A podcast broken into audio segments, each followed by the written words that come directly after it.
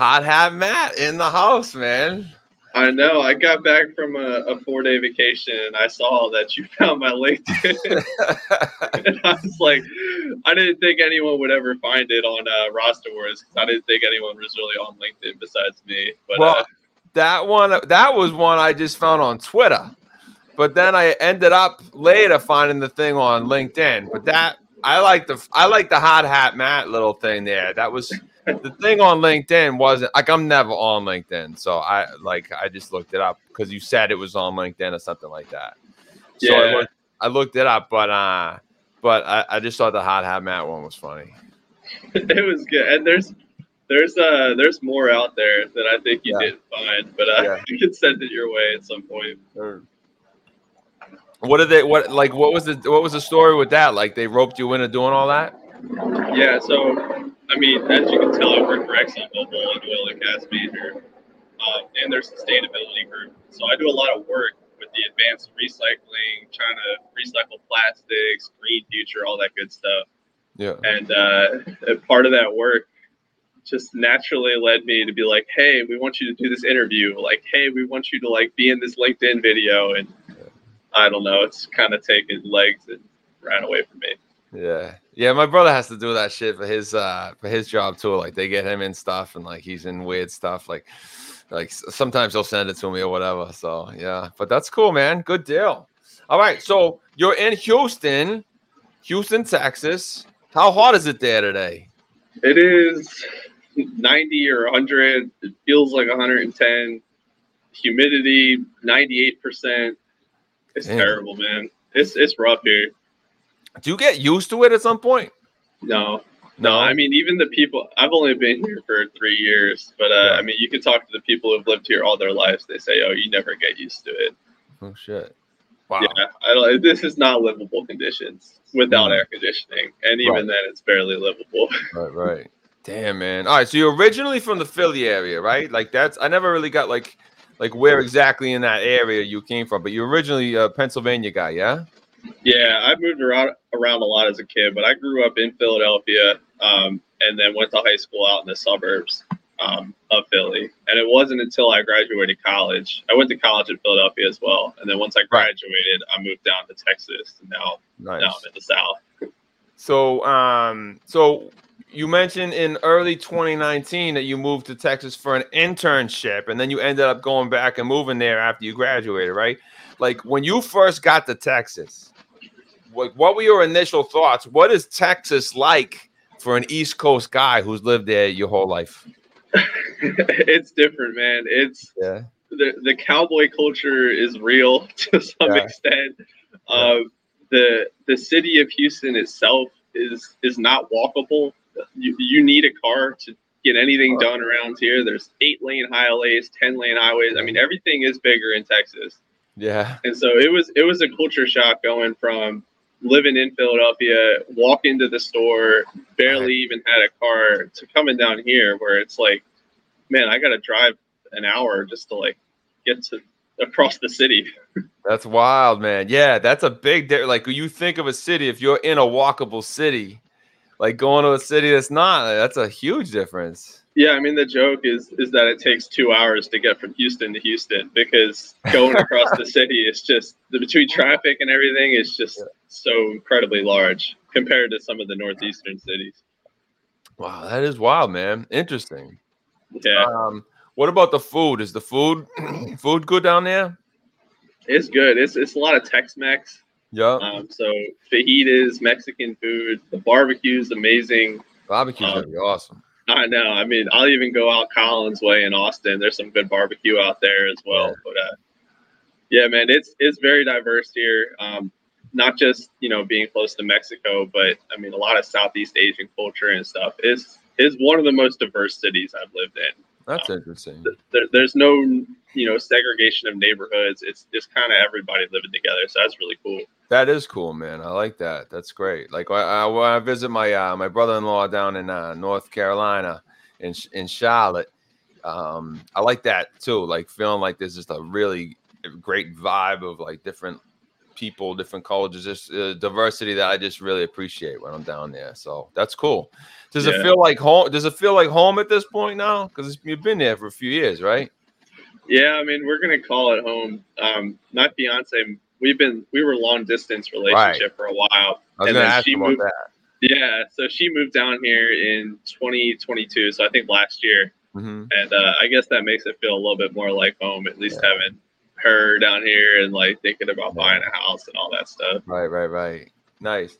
Um, yeah. So let's uh, briefly hit on that. Um, your your fiance Aaron was living in St. Louis, Missouri after college, right? Or Missouri? How do they say it? How do they say it in Missouri? Did they say Missouri? Missouri, yeah, I don't understand that. I, I've always said Missouri my whole life, but Missouri, St. Louis, Missouri. After college, uh, you did four years long distance. Yeah, yeah. All right, as an expert in the field, tell us what is the key to maintaining a healthy long distance relationship. I have no idea, man. I mean, I'm not gonna lie to you. I don't know. I don't know what happened. It was not the plan by any means. Yeah, But um, you know, we used to text each other every day, and Snapchat every day, and Yeah. it, it just kind of works out. I think when it's the right person, it's um, yeah, it- it's pretty easy to maintain. It, it never felt like we were trying to force something, although it it kind of did suck for like four years. yeah. That's interesting though. Like when it is right, that it doesn't have to be hard. It just has to be what it is. You know what I mean?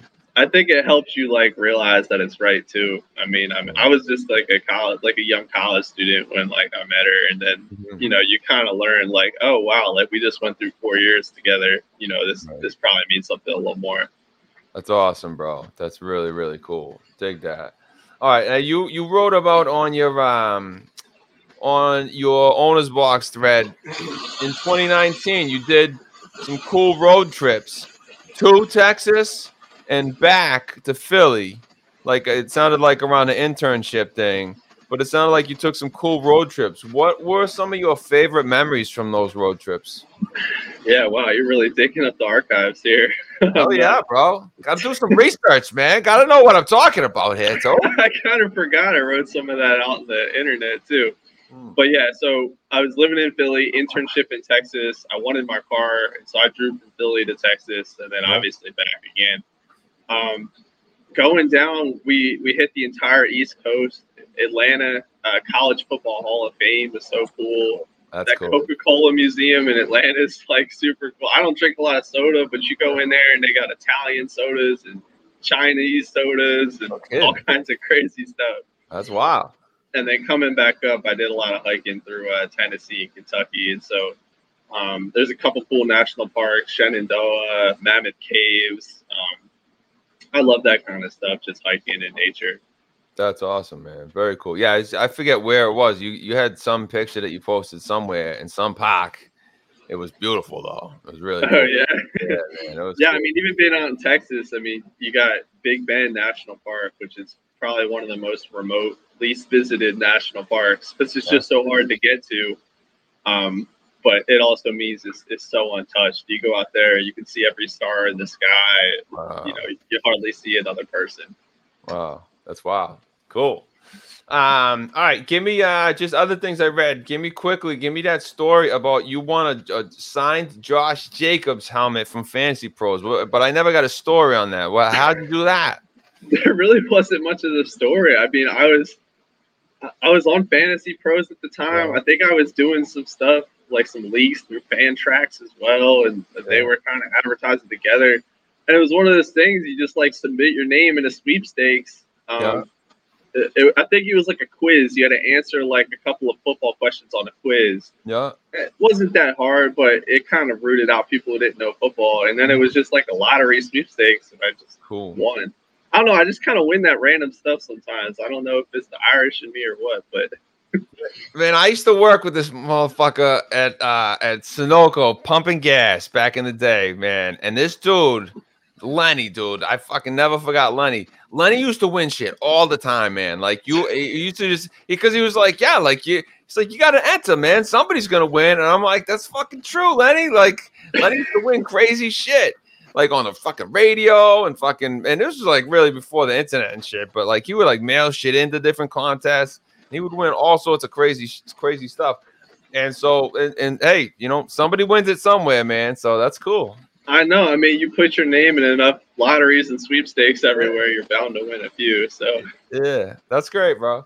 All right, so um, so you finally got engaged in December 2022. Congratulations, that's a wonderful, wonderful thing. Um, how did you propose, man? What was the what was romantic Matt like? romantic Matt's not that great either, but uh, uh, we used to hang out at this ice cream shop. Yeah. Um, it's it's a really cool ice cream. Like, you go on like top ten lists of like ice cream shops in America. Like yeah? this one is like on the list. It's called shit. Fox Meadows Creamery in uh, Lititz, Pennsylvania. Okay. Um, but we used to hang out there on an internship, middle of nowhere, Pennsylvania. A lot of just Amish folks around, horse and buggies on the way to work, type of thing. And uh, yeah, I took her there. We were back home for Christmas. Um, and uh, just kind of proposed, you know, around this whole farmland with some ice cream and everything. So it was a good time. Awesome, man. Awesome. Very cool. Did you guys set a date yet or anything? Yeah, August 10th, 2024. So August 10th, 2024. All right. So this this that sounds awesome. Um I hope uh, everything goes well with that. You guys you guys are gonna do it back in back in Philly. Where are you gonna do it? You gonna do it in, in Houston? What's the deal? we're gonna do it in that small town, Pennsylvania, uh, Lititz, Pennsylvania. So nice, nice. it's nice and natural out there. She, her family's from Pittsburgh, my family's from Philly, and so meet in the middle and right. go have a little small town farm awesome. wedding. Well, I'm sure you'll have a blast with that. Now, this thinking about a wedding like this got me thinking. So here's the deal. Let's let's set a hypothetical situation. I'm gonna give you a hypothetical situation. Okay. Then you give me a breakdown on it. Let's say, and I'm not, don't worry, I am not self inviting any of us to your wedding, Matt. I'm just saying, like, let's say, imagine everyone from Roster Wars is at your wedding, okay? And two people from Roster Wars, like, just stand up at the reception and are gonna do like some Michael Scott, like, I'm gonna go give a toast, okay? Who do you see get up and you're like, oh, I'm sure this will be good. This will be this will be good. Actually, this will be fine. Who's that? That who's that one? And then who is the one where you're like, oh fuck, this is gonna go badly. What do you got? For the first, I think for the first one, I gotta go with Tyler. I mean, I read some of the posts on the forum. Yeah. Uh, and sometimes I'll see like a two paragraph post and just scroll past it because I don't have time to read it. But whenever it's Tyler, like I stop and I'm like, this is going to be something wild that I just yeah. need to read. All right. it, you just it, that story takes you know t- ten and fifteen different twists and turns. Yeah. Um, but uh, I, I think he'd definitely be the kind of guy to stand up and just give some rambling, nonsensical speech or something or other. but it won't go badly. You don't think it'll go badly or anything? No, I mean, in no. the end of the day, it's it has a resolution. Uh, I don't really understand how we got there a lot of the time, right. but uh, he manages to fit it within a couple paragraphs. So, all right, now who's who's the one that's gonna give a toast that you're like, oh fuck, my my wife's fucking parents are gonna like lose their shit. Like, wh- who's that one? I don't know if I can answer for this one because I don't see. I don't think anyone at Roster Wars knows me enough, well enough to to really take things that bad. Um, I know I know Haji knows me somewhat well from the time we did the podcast together, but I don't think Haji's the type of guy to do that either. So I don't know. I say Haji because he knows enough to be dangerous, but uh, I also don't think he's the type of guy that would do that to me. That's that's fair, man. That's fair. So you're not throwing you're not throwing anyone under the bus or anything like that. So that's cool, man.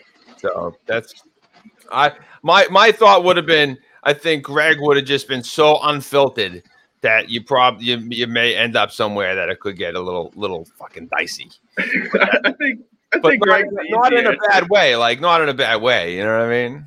Yeah, I, I, I don't I don't really know Greg that well, but uh, yeah. I, I've certainly seen some of the posts on the forum that I don't know if I'd want him speaking either.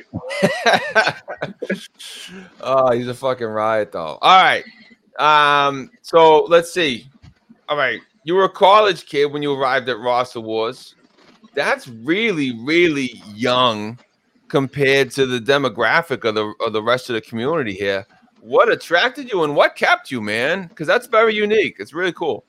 Yeah. So at the time, I was a sophomore in college, and uh, I was on my first internship. So like, I finally got a break from like the millions of study hours and stuff that I'm doing.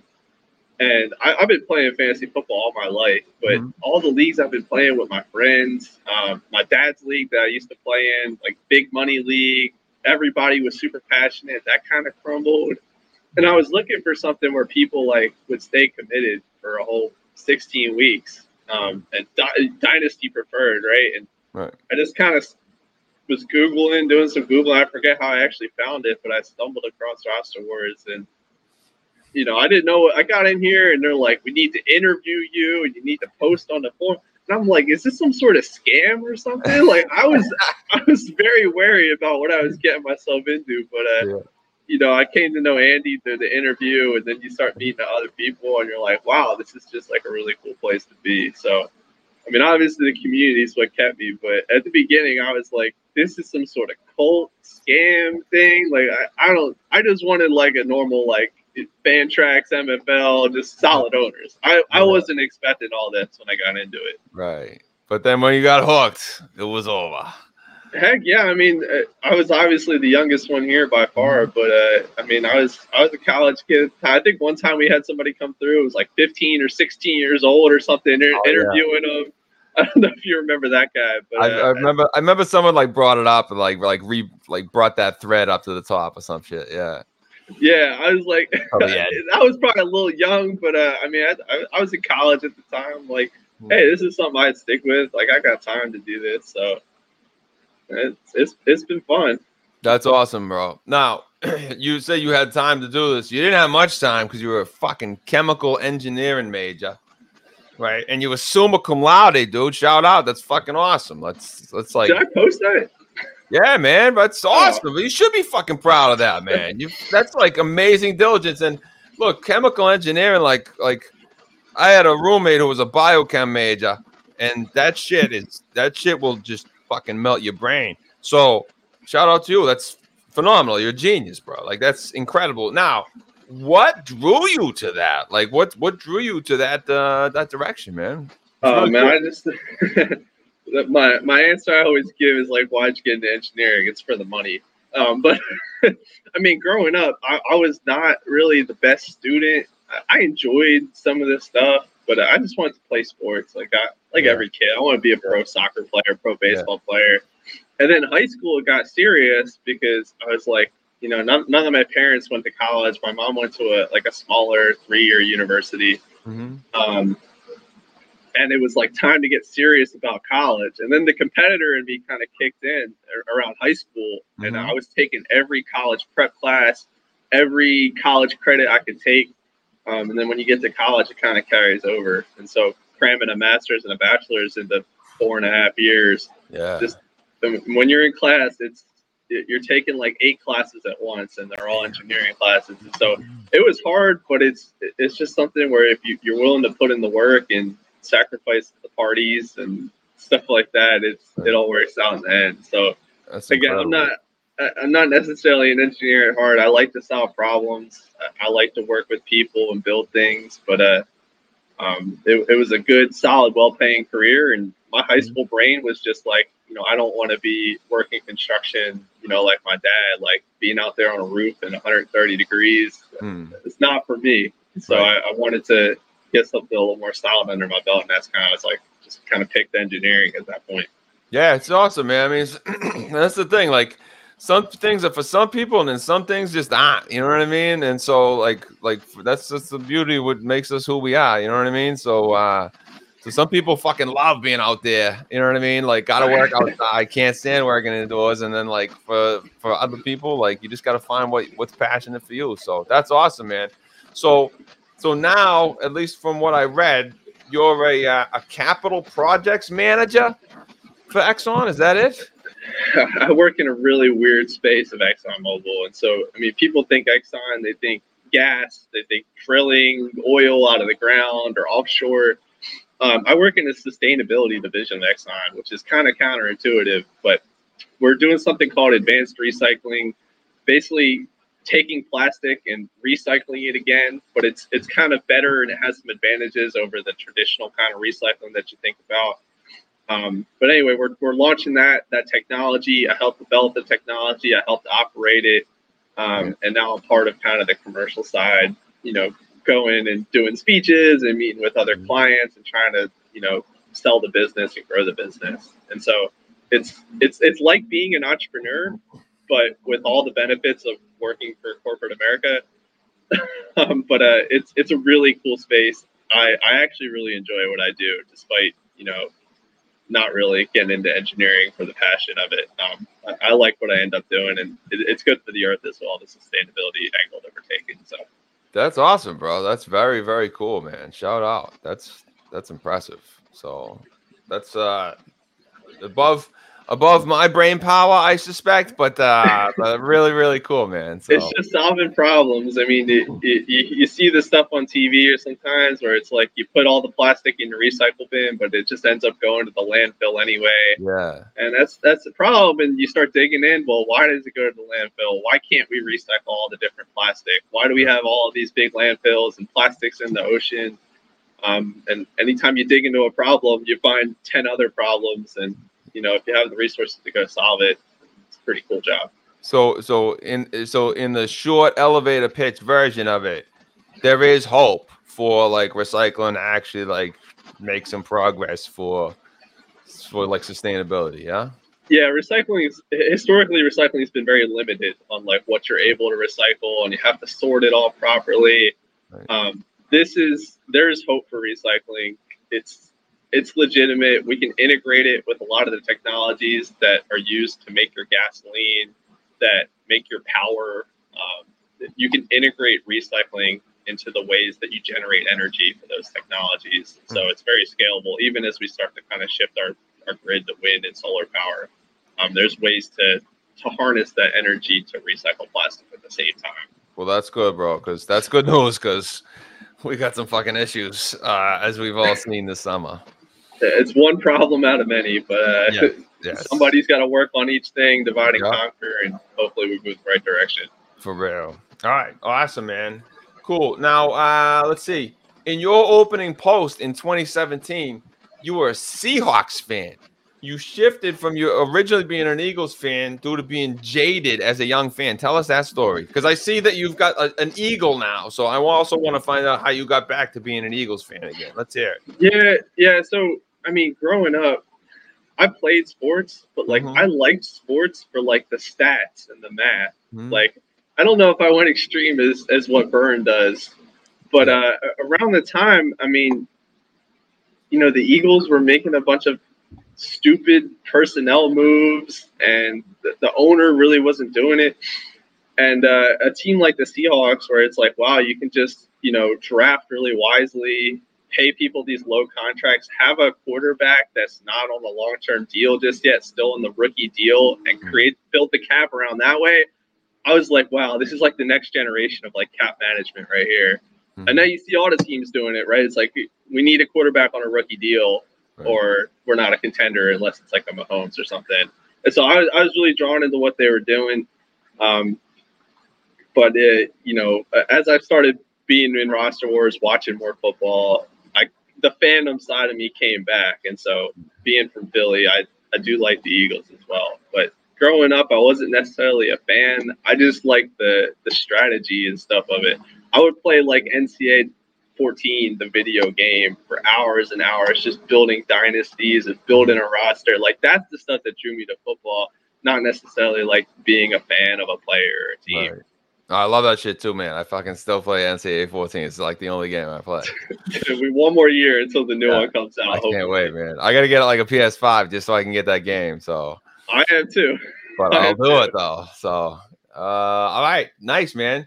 Um yeah, and you you talked, you mentioned soccer a little bit here. I read about your fucking you played some semi-pro soccer. Yeah, like, yeah. like, a year ago, and then you had some fucking horrible injuries. So, uh, have you come back from that, or are you still playing? I'm still playing, um, Yeah. not for the same club that I was playing for, the semi-pro team. Yeah. Um, but yeah, I played soccer all my life, even through college, playing club soccer. Um, I didn't really want to pursue D1 because I was working on all the studies and stuff. Right.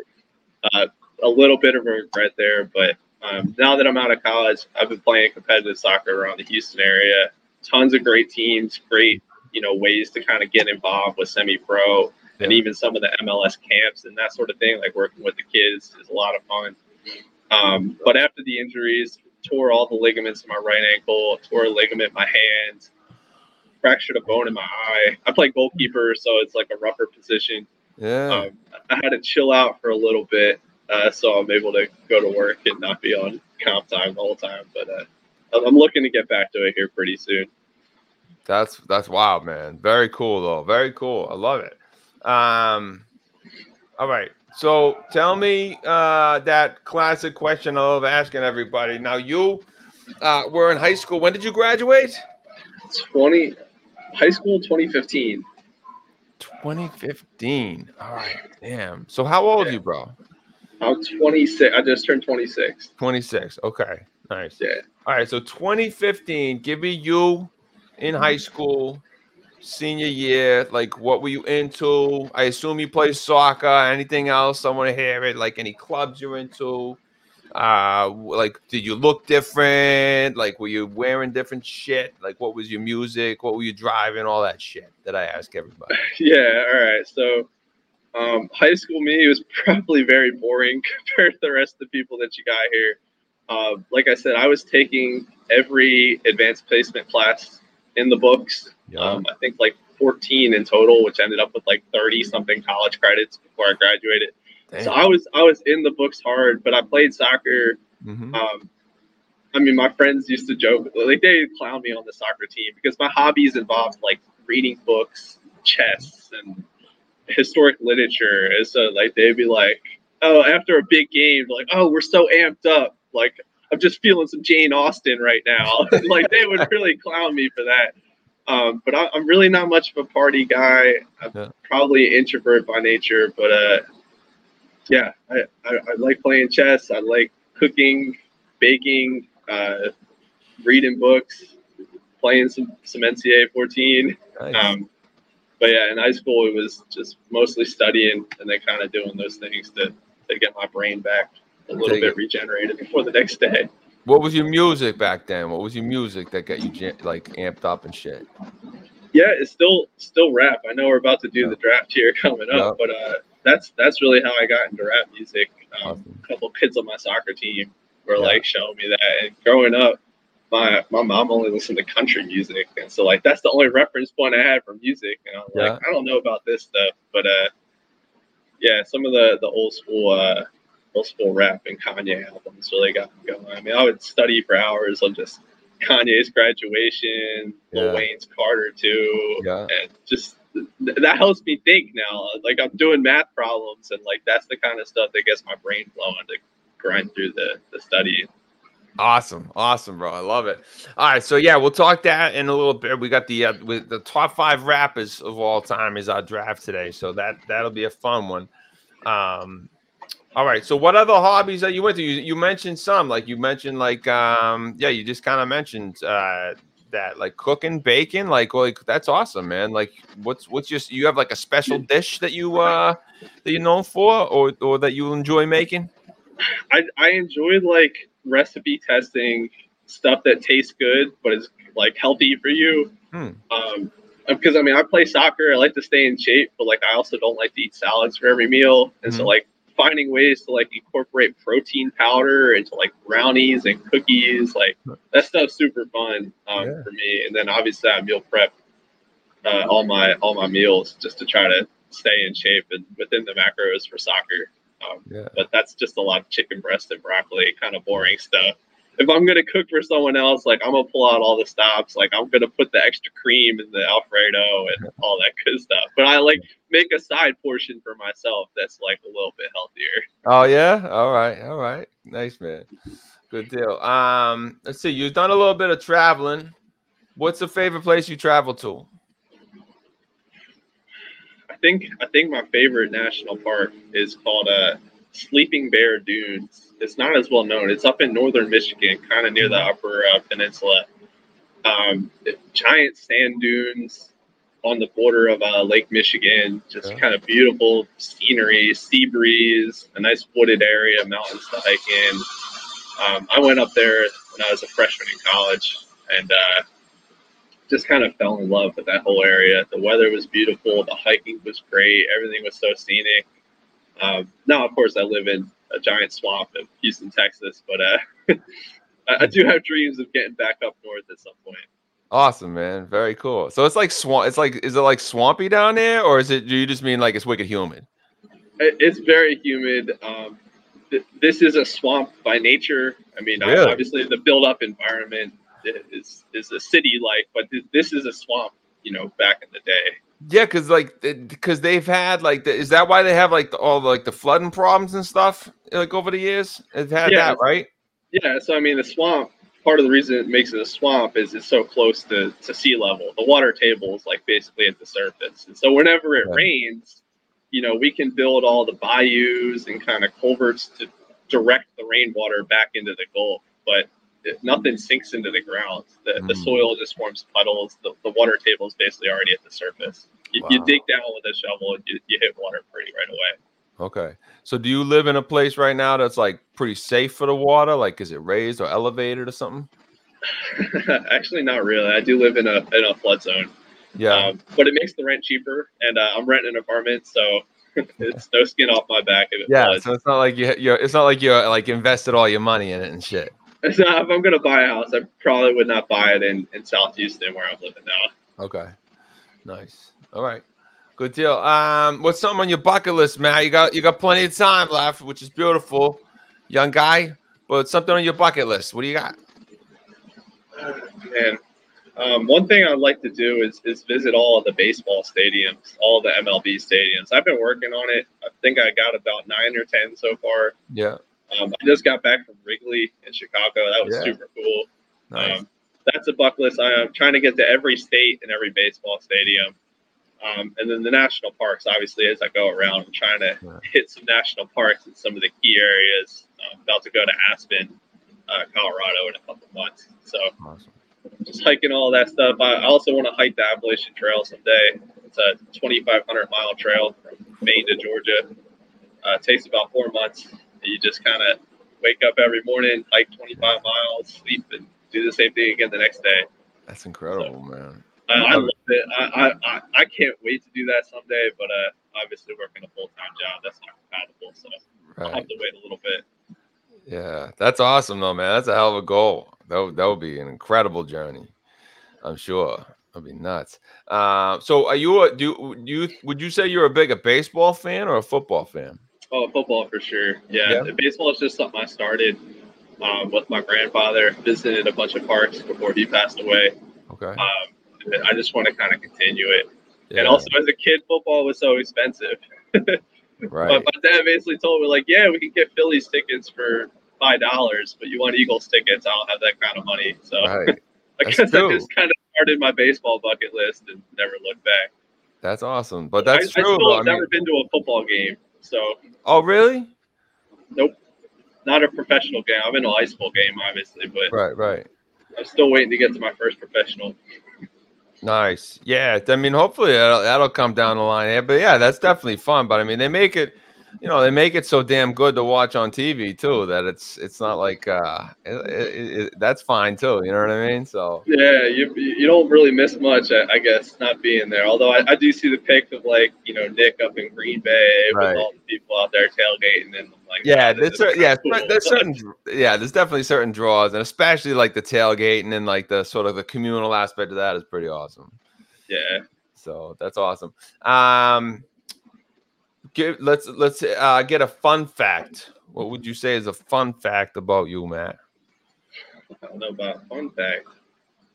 Some some like Yeah. secret little hidden talent or something just wild, random story.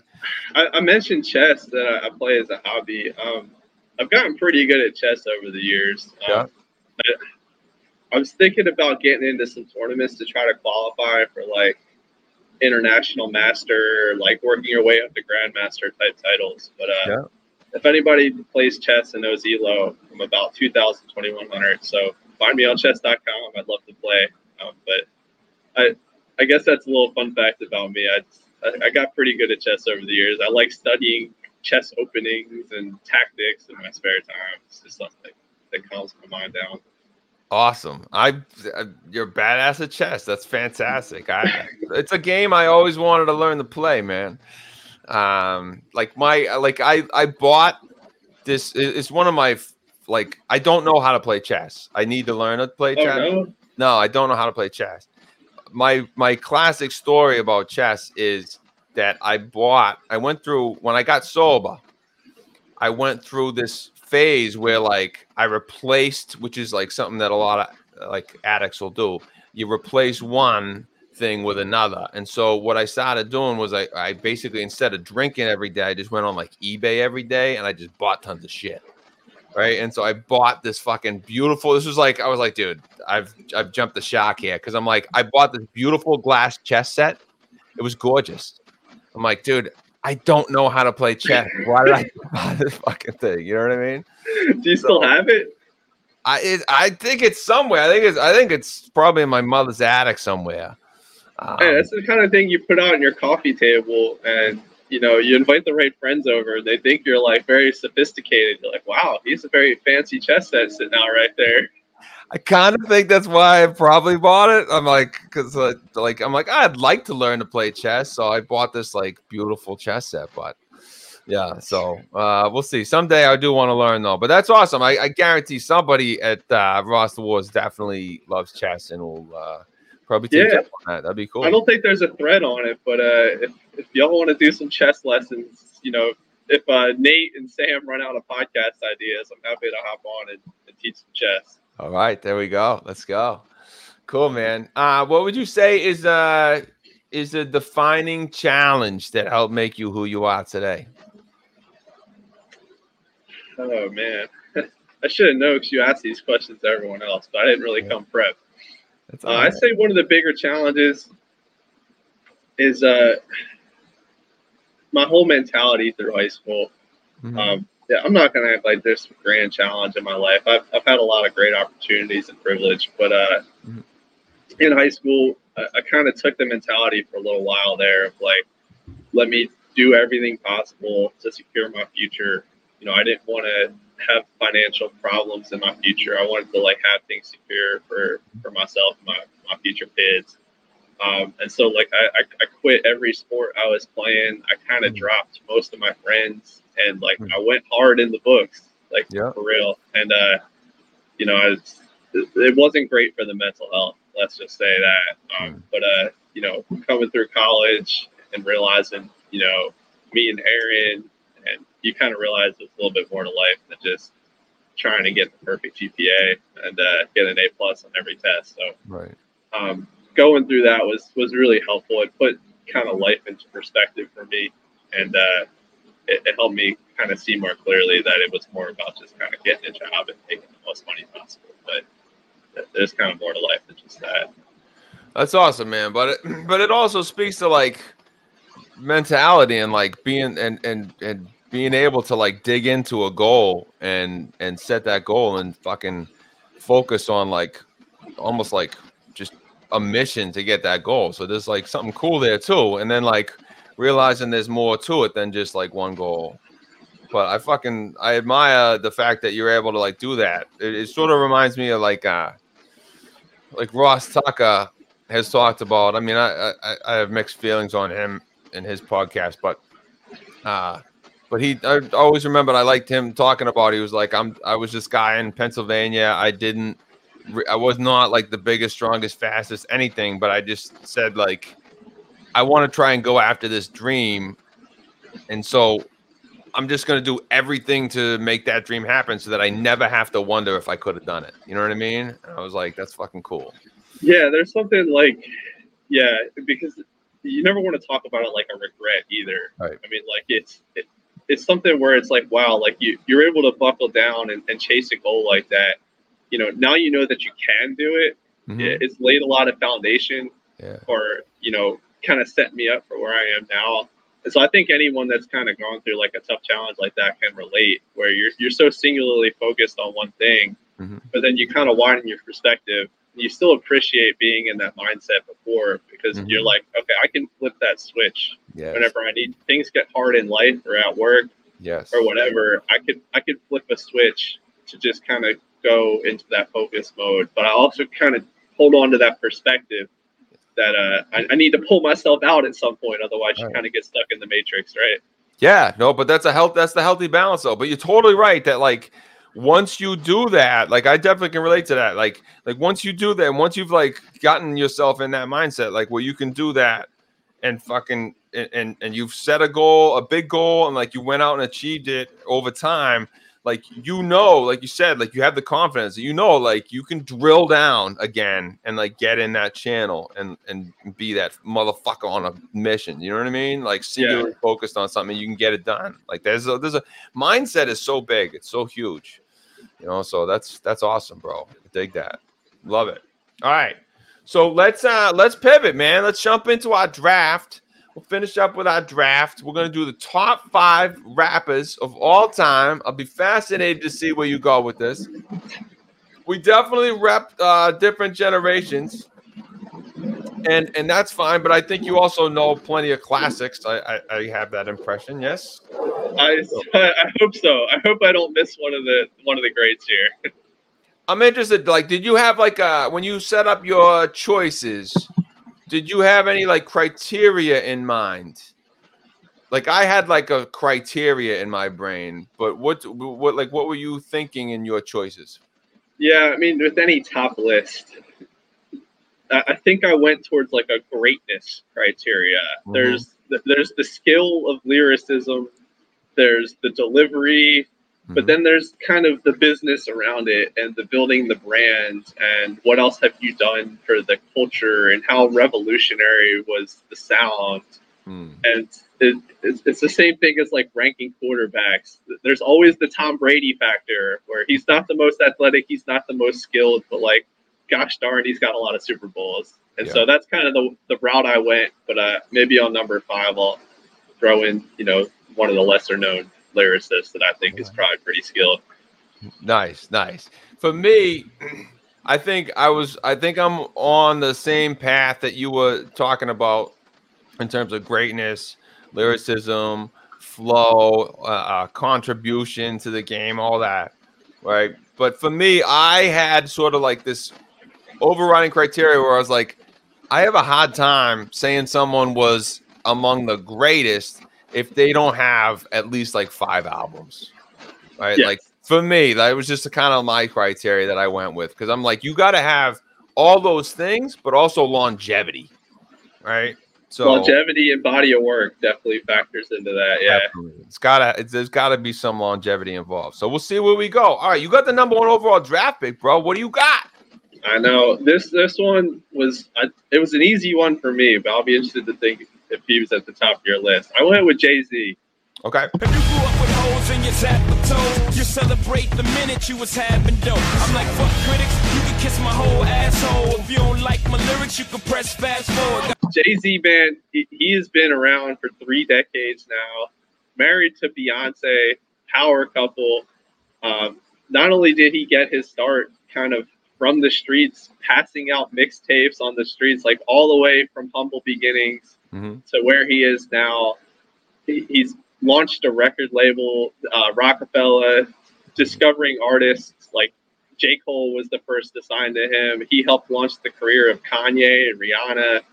Um, his his aura, everything around it is is the greatness of the brand. Um, launching Tidal, the Tidal music, I think that kind of fizzled out, but uh, Hmm. I, I think Jay Z has that influence, but also kind of the lyrical skills and the body of work with uh, the Blueprint albums and Hard Knock Life to to make the claim at number one. And I can respect that. Yeah, he's not definitely he's not he's on my board. He's not number one for me, but he's definitely on my board. I think he's one for a lot of people. Uh, and so I, I don't think this is a reach by any stretch of the imagination. I think that's totally reasonable. I think I think for the reasons that you outline, I think that's a uh, that's a an absolutely valid 101 for top five rappers of all time. For me, it just comes down to like I don't love all the deep. I don't have the love and the connection on all the deep cuts that I do with a lot of these other rappers that I that I have here, and so that's why I think he just falls a little bit down for me. Like, but like some of those, like just Dead Presidents, like I just Dead Presidents, like when he came out with Dead Presidents, like that the song, right? Like I was just fucking blown away by that. Like I remember getting that CD single when he came out with that, man. Right. So that so I've loved him from day one. But um, but yeah, I think it's a great pick overall. I'm gonna go. Uh, I'm gonna go easy for me. I'm gonna go Tupac uh, as my first draft pick. Out on bail, fresh out of jail, California dreaming. Soon as I step on the scene, I'm hearing hoochie screaming, fiending for money and alcohol, the life of a West Side player with cowards out and it's strong ball. Only in Cali will we riot, not rally, to live and die. In LA we wear chucks, not valleys. Yeah, that's right. so much love for Tupac. I loved all his stuff. I loved all his albums. I love like he's a guy who who really like uh, reinvented himself multiple times throughout his career. Was very misunderstood. Was very controversial in a lot of different ways and a lot of different chapters in, in what he went through. And uh, and and when I watch some of the interviews that he's done, he's one of the most thoughtful uh, young man in the rap game that that there's ever been. And when you look at all he did, and was like, I think he was 25 when he died. He might have even been 24. Yeah. You know what I mean? I'm like the the fact the the career that he had and in such a short period of time, and that included time in prison in there. I mean, like he was absolutely prolific, and he he's one of those. He recorded tons of shit that they came out with after he died, and that was you know a lot of those weren't even necessarily supposed to make the cut, but he was fucking phenomenal. He wasn't the most. I don't think he was necessarily the most like talented in terms of flow, but he was absolutely prolific, and he was a, a real game changer in a lot of ways.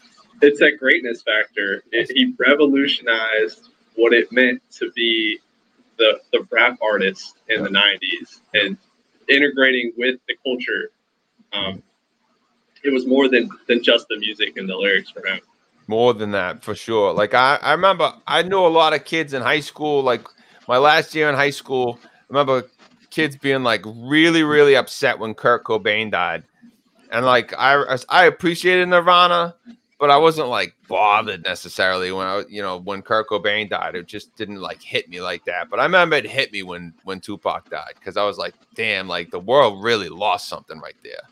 Like that's fucking terrible, man. The world lost like a beautiful thing. Like like you know in his whole his uh image you know the rose that grew from concrete you know what i mean like he was kind of a little bit like that you know so And everything he did by 25, like that, that would have grown exponentially had he had those years. And it, it's it's a sad story. And if uh, there's a there's a documentary on Netflix, and a lot of the times documentaries aren't that good, but uh, it's a Dear Mama documentary. I think was a pretty good one.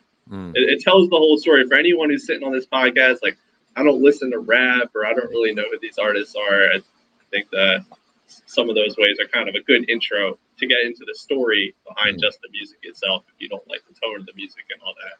for sure for sure dig it bro all right what do you got number two All right, number two, I'm gonna take another artist out of the '90s um, and go with Nas. Is what you make it. Suicide, few tried to take it. Belt tied around their neck in jail cells naked. Heaven and hell, rap legend, presence is felt. And of course, NAS are the letters that spell. Not like life or death. My rap, my poetry's deep, I never felt. Not like, not like half man, half amazing. No doubt. I I think I think Nas, it, he, he was kind of given the golden handcuffs a little bit with um who was it Pete Rock and Large Professor kind of producing Illmatic. He, he had he had the whole squad in the studio. He was rapping with those guys even before he came out with Illmatic. Um, but every time he's he's been challenged, he's rise to the occasion. You know, it's it hasn't been consistently at the forefront of the rap scene for the whole 30 years, like like a guy like Jay Z might have been. Um, but I mean, Nas beef with Jay Z at one point dropped Ether and, Yeah. and wrecked him. and so anytime Nas has been challenged or, or asked to rise to the occasion, I think he has. And, and even now in the 2020s, he's still dropping platinum records. So to have that longevity, uh, and all of those platinums. I uh, I put the respect in there, and I think there's a lyrical aspect of Nas as well, kind of taking it from the, the very rigid uh, bar structure of like the 80s early 90s yeah. to like more of a flow and, and like that was the the transition point the liminal state between very kind of structured rap and mm-hmm. kind of more of the free flowing stuff that we got out of the early 2000s so I, I, see it revolutionary in a lot of ways. I mean, there's people who point to Illmatic as the number one album ever, and so I had to give it to Nas as a number two. Although I, I think like the Jay Z pick, it's more about the overall encompassing rather than kind of one specific skill. I love it, man. I love the pick. I think it's a great, great choice. I agree 100% across the board with everything you're saying. I am one of those people who would call Illmatic the the greatest hip hop album of all time. I, I really uh, believe that. I I used to say back in the day, like when I was studying English in college and and loved poetry and was a poetry major, uh, not poetry major, but like like was super super into poetry. Uh, and I used to say like you could teach a college c- course on Illmatic as poetry, and you could just have like have you write nine papers on each one of those songs because the lyrics were so like layered and complex in so many different ways. You know what I mean? So, uh, yeah, I absolutely adore that pick, and he his longevity has been incredible. Um, he's got like a master class that he does. I, you know, I have a subscription really? master class through uh, through what I do at work. So, um, so uh, yeah, and so I like went in on that. Like he like takes you through like writing a rap song and like putting it all together. It's pretty cool. Yeah, man, he's phenomenal. He takes you through his kind of writing process as well. Yeah, yeah, it's really really cool. It's a good, That's a good awesome. Take. Yeah, hundred percent. All right, uh, I'm gonna go. Uh, it's kind of sitting there, so I'm gonna I'm gonna go with it. I'm gonna go with Eminem, man. And it seems like the media immediately points a finger at me. So I point one back at him, but not the index or pinky or the ring or the thumb. It's the one you put up when you don't give a fuck. With the bullshit they pull, cause they full of shit too. When a dude's getting bullied and shoots up your school and they blame it on Marilyn. And the heroin, where were the parents at? And look where it's at. I think he's a value at number four overall in this draft. He's literally just absolutely phenomenal as a lyricist but not only as a lyricist, but his his flow and his complex flow and like what he can do and like manipulate that flow, whether he kind of has the Slim Shady thing going on or whether he has sort of the traditional, you know, Eminem Marshall Mathers thing happening. But uh, he is probably the best enunciator of all time in rap music. Like he is someone who can go so fast and you can understand every single word. Like that's a very underrated thing in terms of his delivery, but also like just the complex wordplay that he employs is is uh, is phenomenal. And so you know, in terms of having multiple characters that he raps in and everything else, I mean, there's there's just uh, a an incredible catalog. Uh, that's layered and complex with different chapters, and uh, yeah, Eminem, easy pick for me there. I think that one uh, he has the world record for like most words in a minute uh, on Godzilla. I think it's like 250 words in a minute or something. But like you said, it's very enunciated. Yeah. Um, it's the, the, lyrics make sense and tell a story. He grew up like on street to street rap battles. Like you need to be quick with the rhyme. Yes. Yeah, and you need to be able to not only not only have the rhyme but deliver it and have it hit.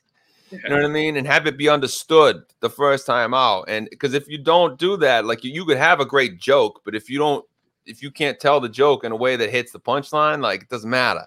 Right. And so, like battle rap, same thing. Like if you have a great line, like you got to have it hit in a way that people are going to take it in and process it and get their fucking gut punched the first time they hear it. You know what I mean? So if we're in a rap battle, I'm picking Eminem every yeah. day of the week for yeah. sure hundred percent, man. So yeah, that's great shit. And like like you say, like you when you rap fast and can be understood, like Busta Rhymes started doing that thing where he just went through these like wicked, wicked fast rap phase that he sort of evolved into. But it's like you can't even like understand what you're saying. You know what I mean? Like fucking Twista and all that shit. Like the dudes who rap fast. Nine, yeah. yeah, the dudes who just rap fast. And I'm like, I'm supposed to be impressed because you're just fucking rambling shit. Like, if I can't understand it, what's the point? but you could always understand Eminem. That's what's fucking incredible about him. So Yeah. Eminem's an easy one there for me. So uh, yep, good deal. What do you got number three? Yeah, I think I would have taken Eminem next on my list. So I'll, I'll go down to my next pick. Not controversial, but Kendrick Lamar. Mm-hmm. And when I wake up, I recognize you looking at me for the pay cut. Bahamas, I be looking at you from the face down. One Mac 11, even boom with the bass down. Skimming, and let me tell you about my life. Painkillers only put me in the twilight. With pretty pussy and Benjamin is the highlight. I tell my mama I love her, but this what I like. Lord knows. 20 of them in my Chevy, tell them all to come and get me. Reaping everything I sow. So my karma come in heaven, no preliminary hearings on my record. I'm a motherfucking gangster and silence for the record. Uh. There's a transition between the, the 2000s era of rap and kind of what we have now, where everything is a continuous flow. You- You'll change tempo multiple times per song. Yeah. The rhyme schemes, and this was something kind of done back in the 90s by some other rappers. I won't mention them because I might pick them later. Where you're not just rhyming at the end of the bar, but you're rhyming in between bars, and then you change the number of syllables in the bar, but you still Mhm. match up the rhyme scheme. It's it's very complex. Um, the, the way that he writes, and then of course his delivery is, is really good as well. And if you want to go for the greatness factor, he's starting his own label conglomerate. I'm not sure what it's called, but trying to get Baby Keem up on the scene and, and discover some other artists. And uh, he does a lot of charity work for the Compton community as well. So Yeah. I- I'm gonna put Kendrick in that greatness category, although it's still kind of unfolding. It, it, he's already got Hall of Fame material on the books. Yeah, I think I think Kendrick Lamar is um is sort of a Patrick Mahomes character of Yeah. rap. You know what I mean? Like he's young, but like you already know that it's that legit. You know what I mean? Like he's got true art albums that he's put out, multiples, right? And so I I have no no qualm about that, about having him on the list whatsoever. I mean, he's that legit, man. And I mean, that's like you said, like it's a great breakdown of the complexity in the in the in the poetry because it's true poetry that what he does and and uh and his delivery and his voice are incredible too. So so that's another sort of underrated thing. He's able to do you know r&b soul influences and then move to rap influence gangster rap influences and then move back to like a, a motown type of like he can flow over all of those different vibes. Yeah. Um, yeah he's got it all i think It's a great pick, man. It's a great pick. All right, I'm gonna go with one of my all-time favorites is my third draft pick. I'm gonna say Andre 3000. We on our back staring at the stars above. Talking about what we gonna be when we grow up. I say what you wanna be, she said alive. It made me think for a minute, then looked in the eyes. I could have died, time went on. I got grown, rhyme got strong, mind got blown. I came back home to find little Sasha was gone. Her mama said she would have that be treating her wrong. I kept on singing my song and hoping at a show that I would one day see her standing in the front row. But two weeks later, she got found in the back of a school with a needle in her arm. Baby, two months due. Sasha Thumper. absolutely such a unique singular presence in the history of rap and when you go to like uh the art of storytelling um on the Aquemini albums there um just absolutely like a blast um just the way that he's able to deliver a story um and then just the the uniqueness i mean the style that dude was just doing things that people weren't doing and looking ways that people didn't look and delivering his his raps in ways that people weren't used to and but he was just himself. And everyone just respected that because it was it was uh, he was doing his own thing but he was doing something that really moved things forward man. I, I absolutely love andre 3000 he's always my favorite dude so yep that's, he put uh, southern rap on the map.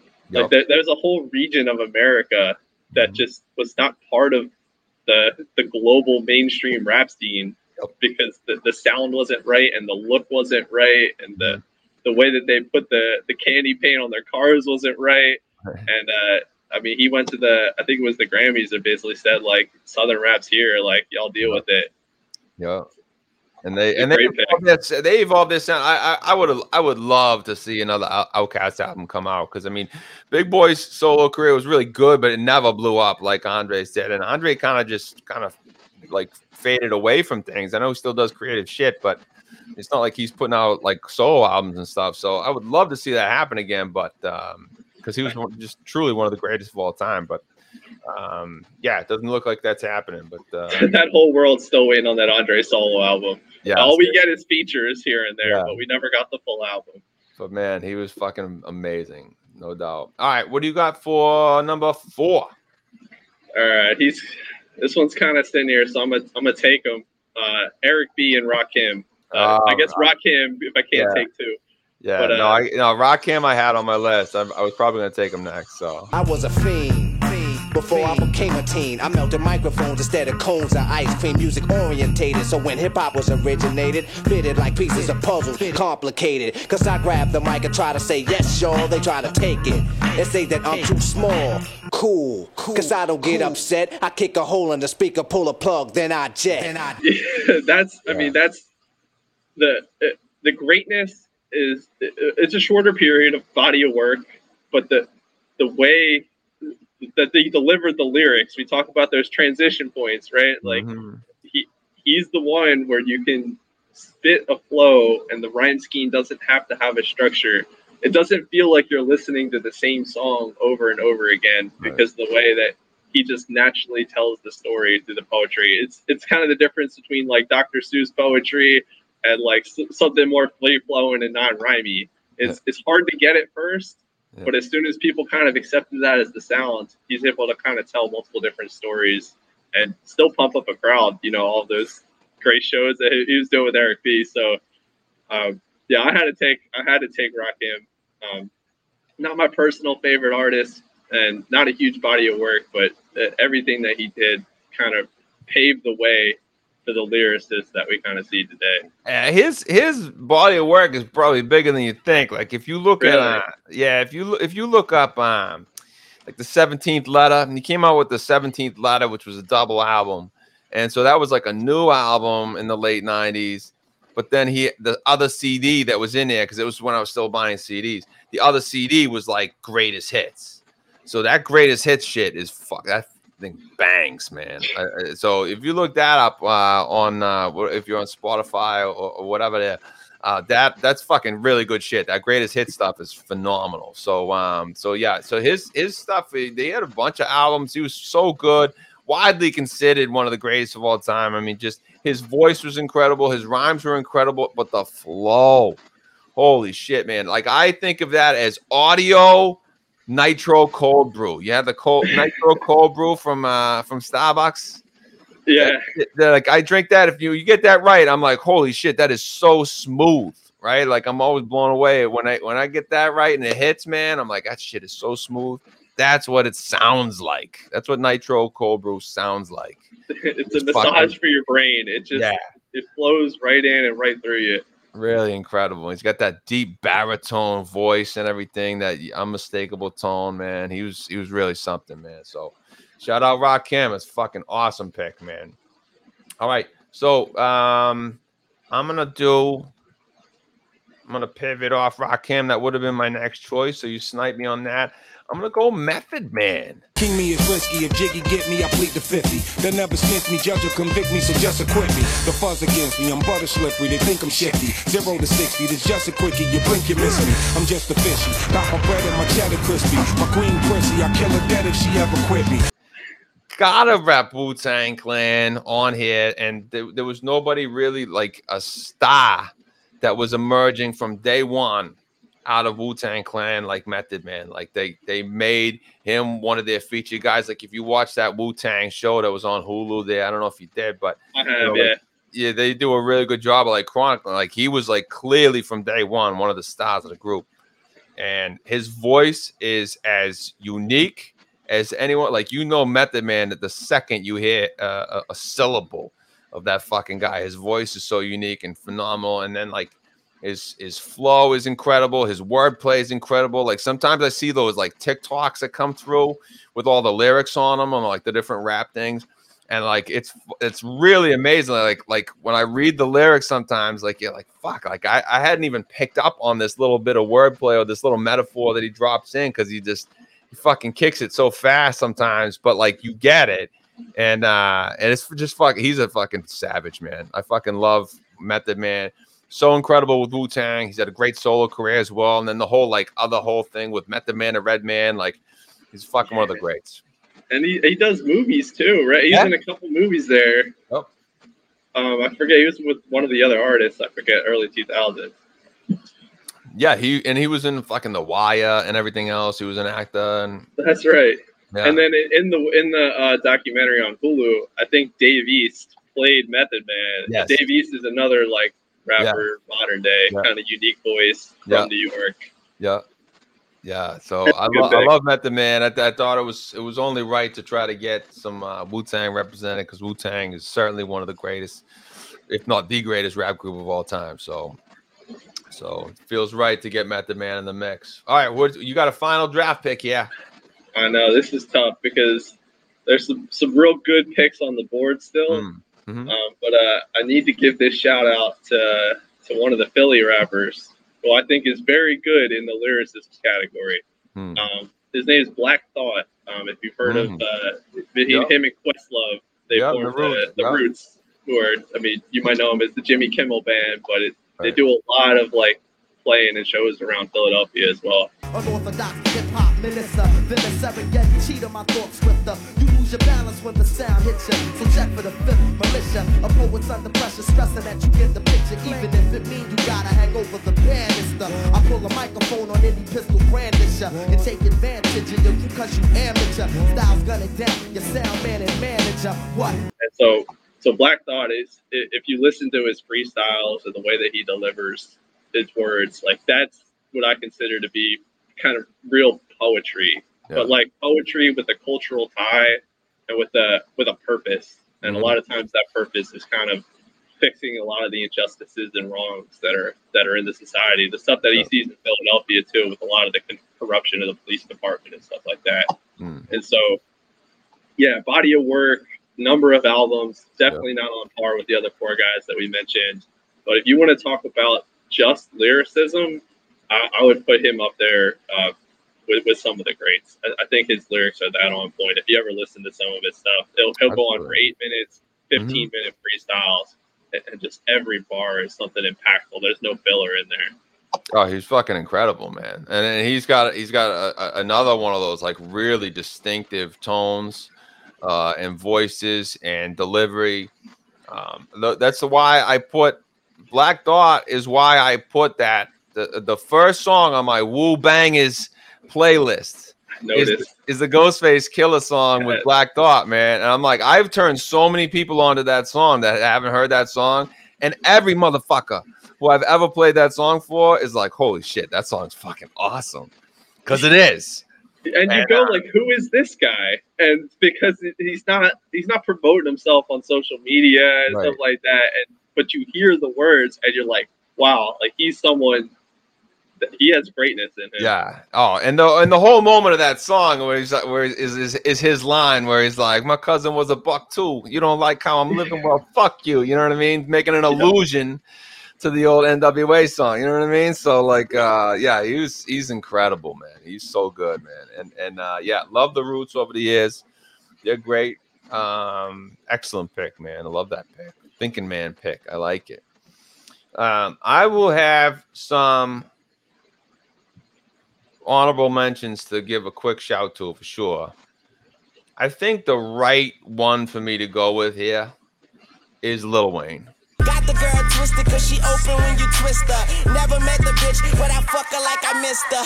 Life is the bitch, and death is her sister. Sleep is the cousin, what a fucking family picture. You know Father Time, we all know Mother Nature. It's all in the family, but I am of no relation. No matter who's buying, I'm a celebration. Black and white diamonds, fuck segregation.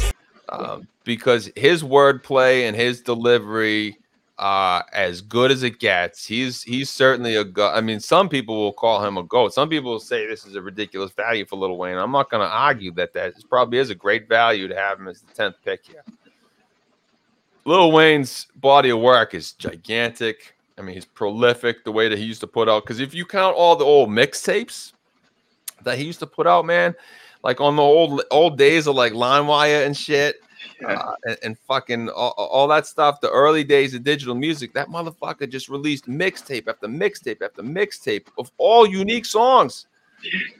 And so his body work is incredible, far beyond just like the standard albums that you can get if you look them up on Apple Music or Spotify. And so, uh, and it was they were good, man. They weren't just like just like fucking demo tapes and shit. It was like bangers all the way through. So, it, and and his some of the some of the things that he comes up with, the metaphors and the um the wordplay is just just will melt your brain sometimes how good it is. And so, uh yeah, that dude is sunshine, man. I fucking love Lil Wayne. I still got an iPod Touch from like the early 2000s that I have Lil Wayne LimeWire songs, mixtapes on it because, like you said, Spotify is just like half of the iceberg Yeah. of all of his like recorded the Carter stuff. All of the mixtapes, like his his original sound before that, Yo. I don't even know where to find it on the internet these days. I just still have it on the iPod Touch. Right. Like you can find some stuff on like YouTube or whatever, but like, dude, like uh even some later stuff that he did that you can't find on on a lot of the traditional stuff, like uh uh what was it? I think it was the song called Sorry for the Wait with um where he fucking raps over the Adele beat. That's Oh, yeah. my favorites, man. But that's like not on like a traditional album. So yeah, so yeah, he's incredible, man. All right, any uh, honorable mentions? What do you got for honorable mentions? yeah, Lil Wayne was was number six on my list. That would be my first honorable mention. We didn't mention Biggie, so we have to mention him. He should probably be on this list. th- a lot of people may be like, "How the fuck do you not pick Biggie?" And that's where I mentioned my criteria. It's longevity for me. Like talent, yes, but longevity is is why I didn't have Biggie on my list because he, had one album. You know what I But mean? he Like, had a lot of stuff posthumously too that they put out. no, uh, here's what I would say. I, I when I, I I'm sorry. He had I when I say one album, I'm like he only lived to see one album come out. His second album like came out just after he died. So Yeah. sorry, he has two albums and one's a double album, but still like that's a one body of work.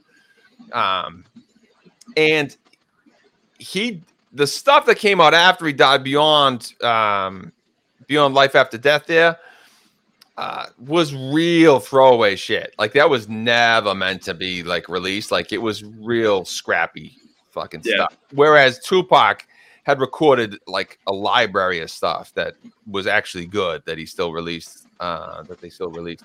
So uh yeah it was a body of work thing for me with biggie but yeah Same here, same here. But we had to put his name out there. Yep. Um, a couple other ones I had Kanye West. yo The greatness might be diminished by kind of his recent comments. Um, It- but uh, it- I agree. It's it's more like if if he kept his trajectory from his first three albums, right? I'd be uh, he would have been on this list and right near the top of it. But he sure. really has faded in weird directions lately. Like uh, it's it's really his he he trajectory's I- gone down. i hesitant to even bring it up as an honorable mention, but I mean Yeah. that that was my generation listening to the graduation and the college dropout. Like Yep. that's what I grew up on, even though Yep. I knew about the '90s stuff. Uh, I'll go through one of those here quick. J. Cole, one of my Mhm. favorites, college educated, Yep. very intellectual flows. Yep. Um, and then a couple of less well-known ones, but uh, Griselda out of Buffalo, Benny the Butcher and Conway are doing Mhm. some real good stuff right now, and then Freddie Gibbs out of Gary, Indiana Well, a couple of kind of lesser well-known lyricists, but uh, Yeah. kind of made it out the mud and still doing like kind of gangster rap tied stuff. I like it, man. Those are thinking man's picks right there. I like it. All What right, else my, you got?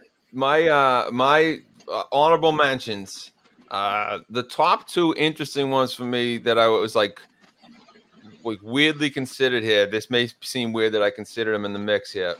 Chuck d from Public Enemy's one and that's more like uh, value and accomplishment and what he meant to the game but like he was certainly distinctive but he was incredible.